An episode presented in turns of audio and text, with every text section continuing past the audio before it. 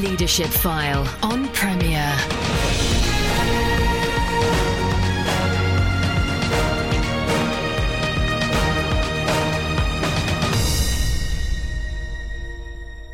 Welcome to the Leadership File with me, Andy Peck. Conversations to change the way you lead. Conflict seems to be an inevitable and an unavoidable part of church life. There's the conflict that comes when members fall out with each other, conflict over theological outlook and the direction of the church. There's also the conflict that the church leader faces as they chart a course of action that does not meet with the approval of its members. If it's inevitable, it doesn't have to be permanent. Conflict can be resolved, relationships repaired, and the church healthy. Chris Ledger joins me to discuss this vital topic. She worked for 16 years as a counsellor, supervisor, and trainer in the NHS and leads the prayer ministry at Greyfriars Church in Reading, where she and her husband John are licensed lay ministers. She's also the author of the book Managing Conflict, based on a day seminar she runs on the theme with CWR. So, welcome, Chris, to the Leadership File. Thank you very much. So, t- tell us about your journey to faith first, Chris, and then we'll, we'll talk about this managing conflict topic. Okay. Yeah, I mean, I was really blessed because I was brought up in a very loving, nominal Christian upbringing. Um, I, I, it's just interesting coming up to Christmas now because I think my first memories of any church life is going to a Christmas service with my parents and my mum, in order to keep me quiet and keep my house quiet, there's three of us, would take Smarties and we saw Smarties rolling down the aisle and we had giggles. So it wasn't that spiritual, really. Mm. Um, but I always knew, um, obviously going to sort of um, Sunday school as I grew up, I was always aware that there was someone greater out there that I would call God. And um, I used to pray the Lord's Prayer every night.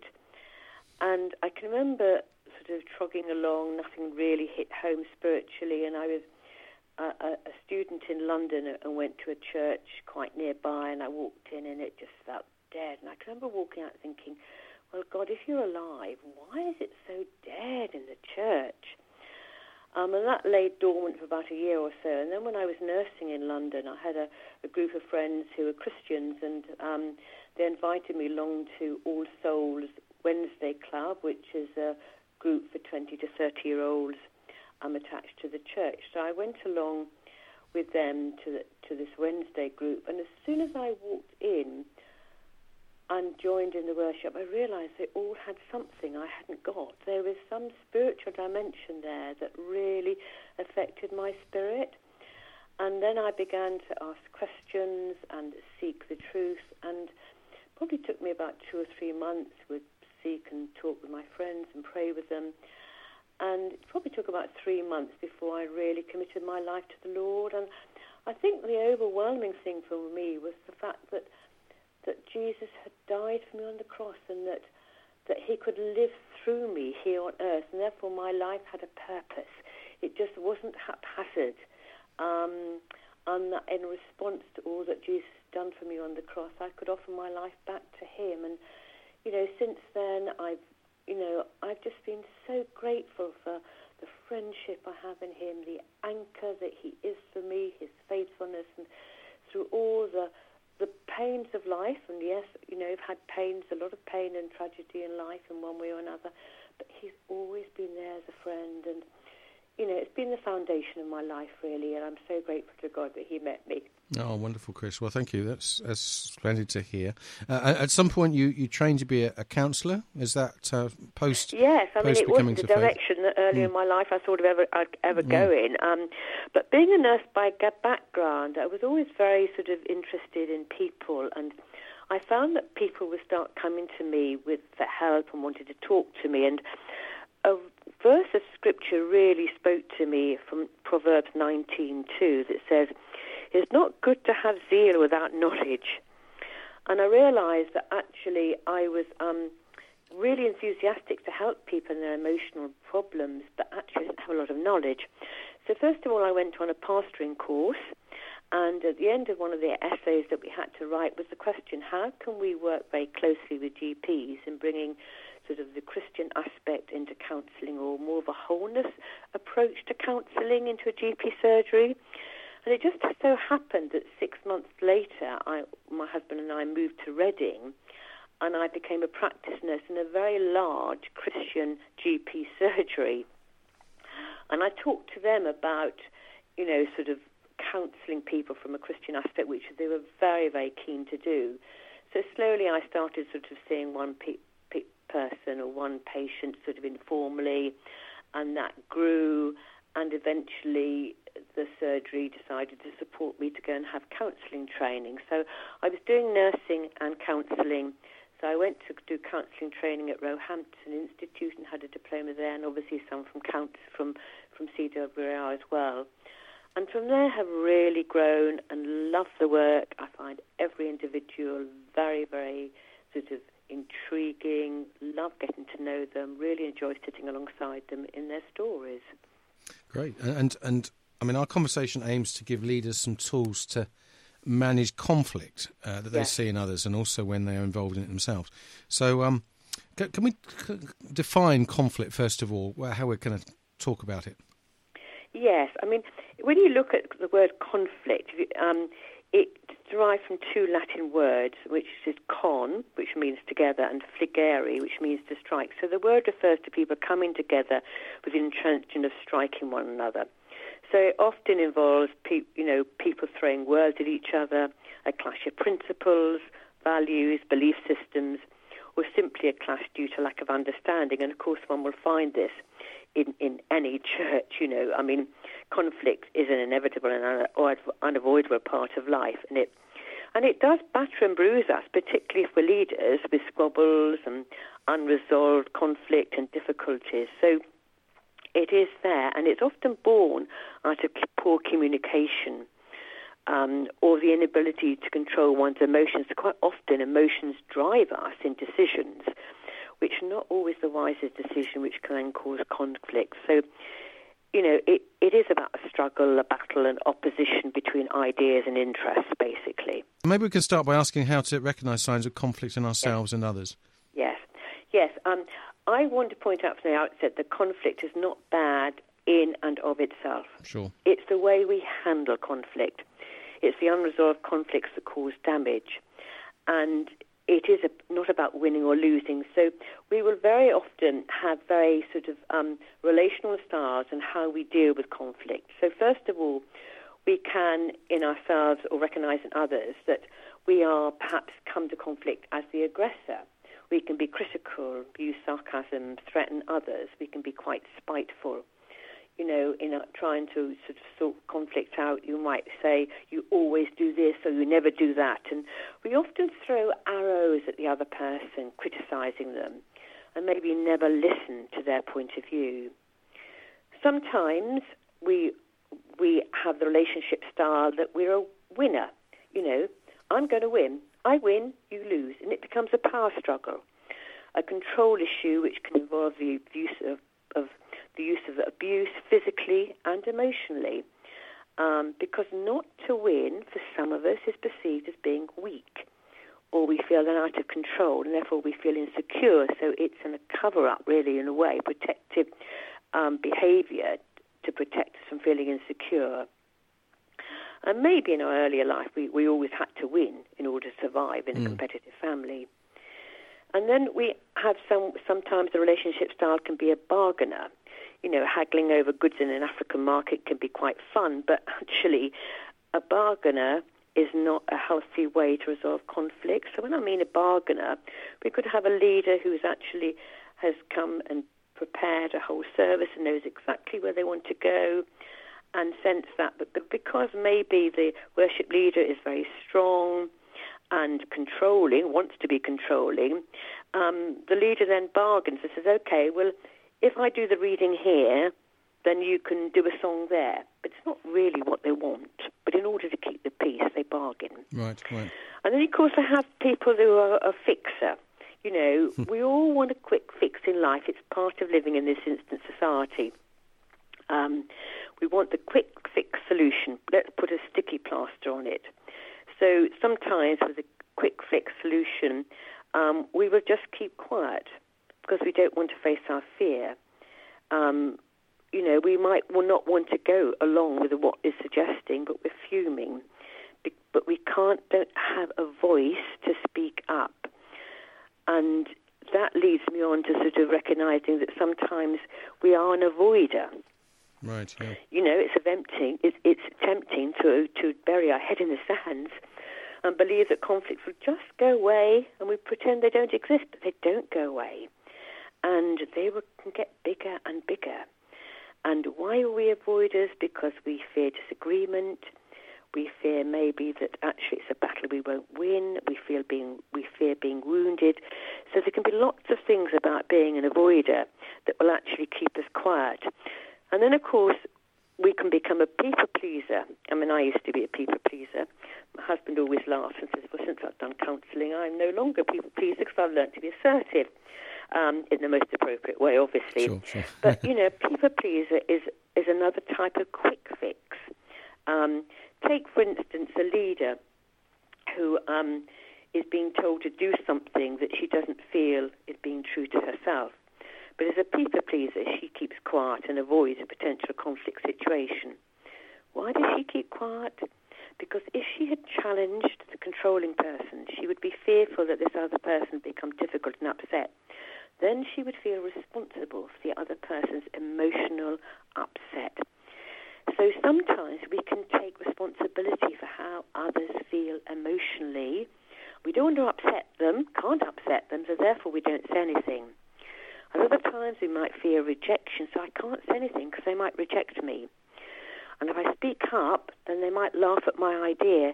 So there's lots of ways that we find that um, we can adopt as a relationship style that are not healthy at all.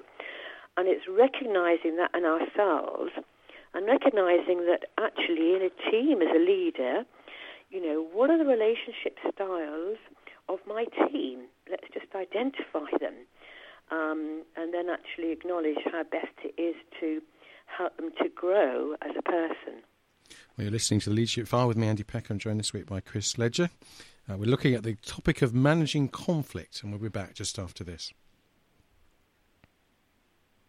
Welcome back to the Leadership File with me, Andy Pecker. I'm joined this week by Chris Ledger. Chris is uh, um, counsellor, supervisor, trainer in the NHS, leads the prayer ministry team at Greyfriars uh, Church in Reading. She's also the uh, author of a book, Managing Conflict.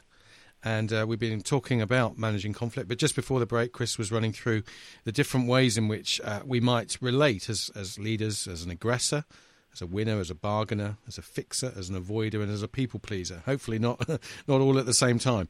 But um, um, and presumably, Chris, the, the difference between an avoider and a people pleaser is that the the avoider just avoids it, but it doesn't. They're not particularly concerned about people pleasing people. No. The the people pleaser is avoiding conflict because their fear of the emotional en- engagement with an individual. They can be approval junkies, you see. The avoiders, not necessarily approval junkie. That's just their way of relating. Sure. They just want to avoid everything, full stop, pretend it's not there. A people pleaser will probably be, to some extent, an approval junkie. They will want the approval of other people. Yeah. So not to face conflict and deal with it. They will then um, not fear the disapproval of others because they're trying to deal with conflict. Sure, sure. So underneath a people pleaser is quite often an approval junkie. Yeah, yeah, no, sure. Um, no, I mean, as as, as always, Jesus provides us with a model, and um, he Yeah. clearly he clearly faced conflict throughout his uh, his ministry at different times. He did, um, and he confronted issues that sometimes cause conflict. Um. You know, we read in the message, you know, that he says, "Do you think I came to smooth things over and make everything nice?" No, not so. I've come to disrupt and confront.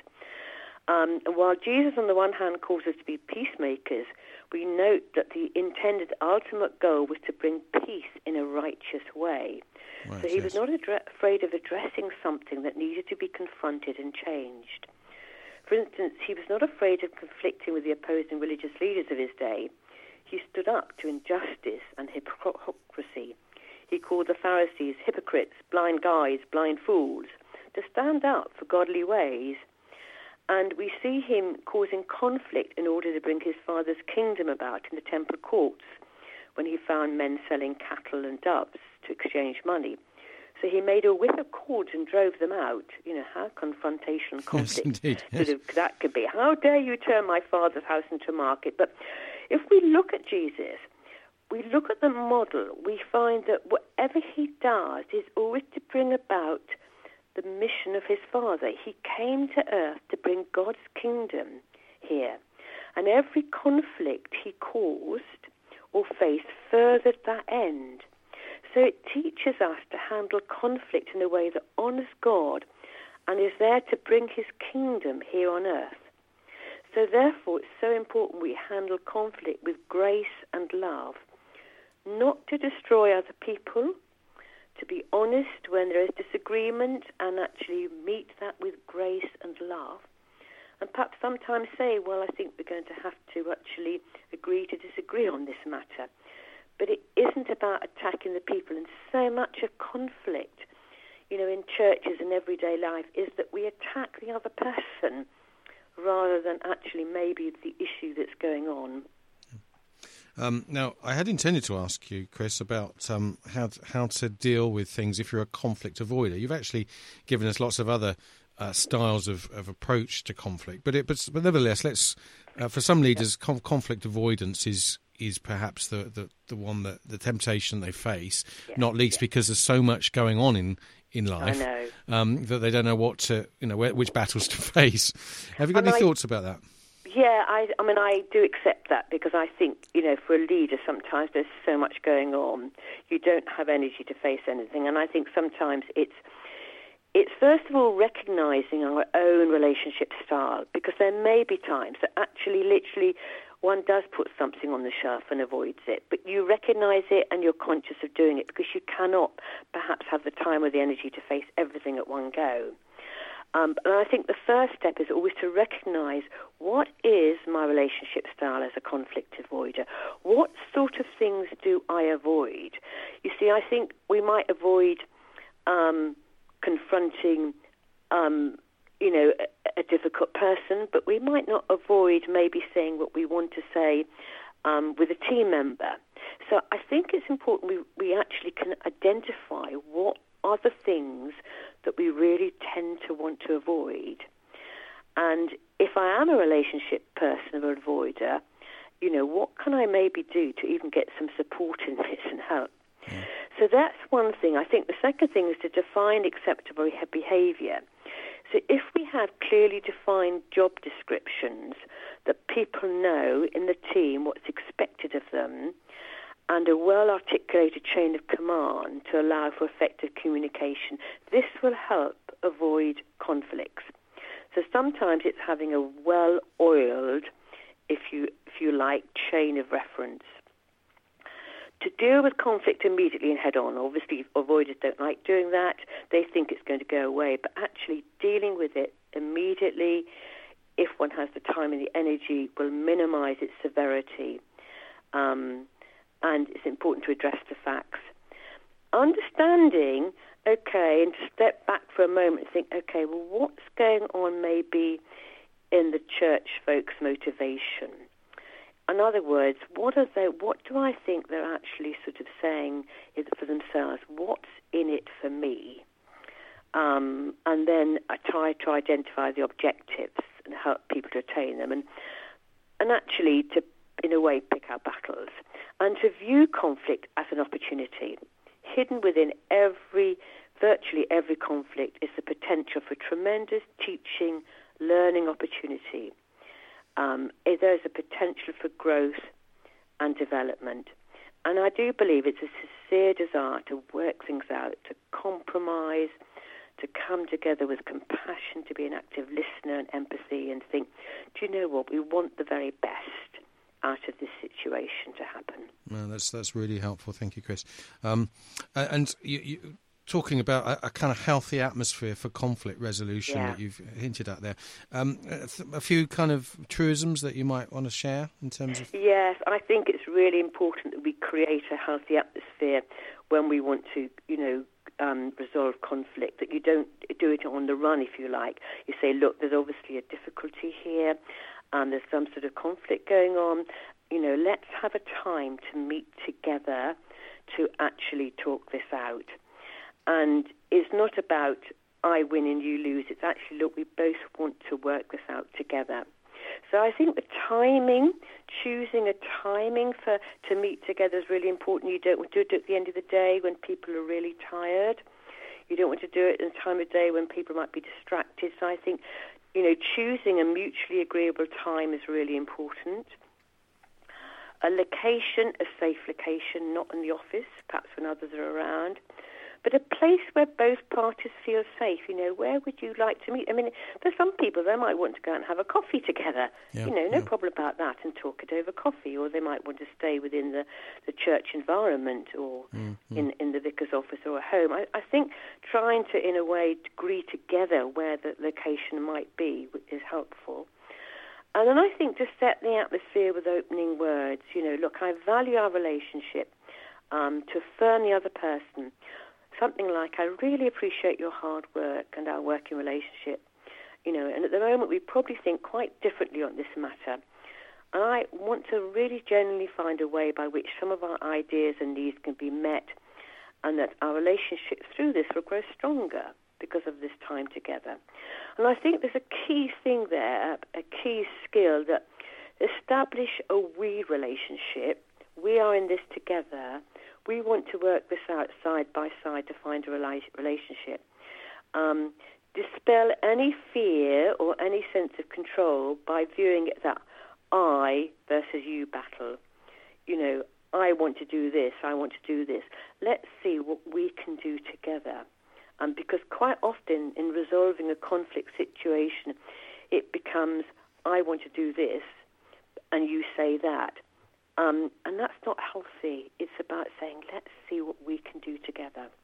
That's, that's wonderful. And then yeah. knowing when to end. I think sometimes if actually emotions begin to run high, it might be appropriate to say, look, I think, you know, we're getting a little bit emotional here. I'm not not sure how well we're able to think clearly about resolving this. Maybe we need to put this off and come back and make another date to finish it off so that we can Hmm. talk calmer again, have more time to think. So I think those sort of general things are really important. Yeah, indeed, indeed. Um, t- time's almost gone, Chris. Are there, are there any other particular techniques you could share that would help clarify yeah, resolve I think, conflict? I think listening to the other person's point of view is absolutely essential. Yeah. I think empathizing, you know, it sounds like you feel quite disheartened about this. Mm-hmm. Clarifying perceptions. What is this conflict about? Is it about me? Is it about the other person? Mm. What are the relationship styles? You know, to develop a common vision and to break it all down into different components, into small achievable goals. Well, let's just start here and seeing what we can do here. And as I said, the important rule is don't use the you statements, you make me mad, you do that. Just say, look, I'm feeling disappointed when this happens. So I think that is crucial when you resolve any conflict.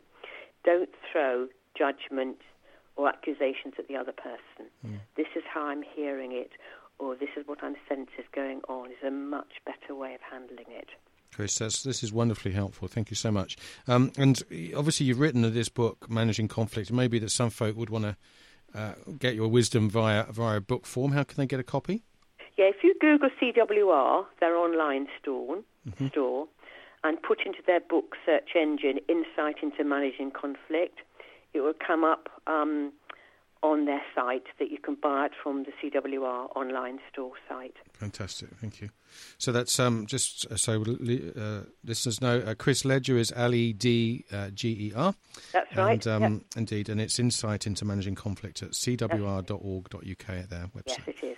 Wonderful, Chris. Well, thank you so much. Uh, Hey, you're welcome. Well, this is joy. this is going to be enormously uh, valuable for folk, as, and um, it is available on demand. Uh, remember, so if you want to listen again, and I think you probably would need to, you know, listen through again and make some notes uh, from what Chris has shared. Um, and this can be a, a key tool for you going forward as a leader. So, thank you, Chris, so much. Thank you. Well, thanks for listening. Do uh, log on to Premier's own website, www.premier.org.uk, and you can listen to archive versions of Leadership File, including this one, uh, in due course. I look forward to your company again next Sunday at 3.30. Thanks for tuning in. You've been listening to The Leadership File on Premier. Andy Peck serves as a tutor at CWR, a Christian charity whose courses and publications aim to apply God's Word to everyday life. Contact him via email apeck at cwr.org.uk.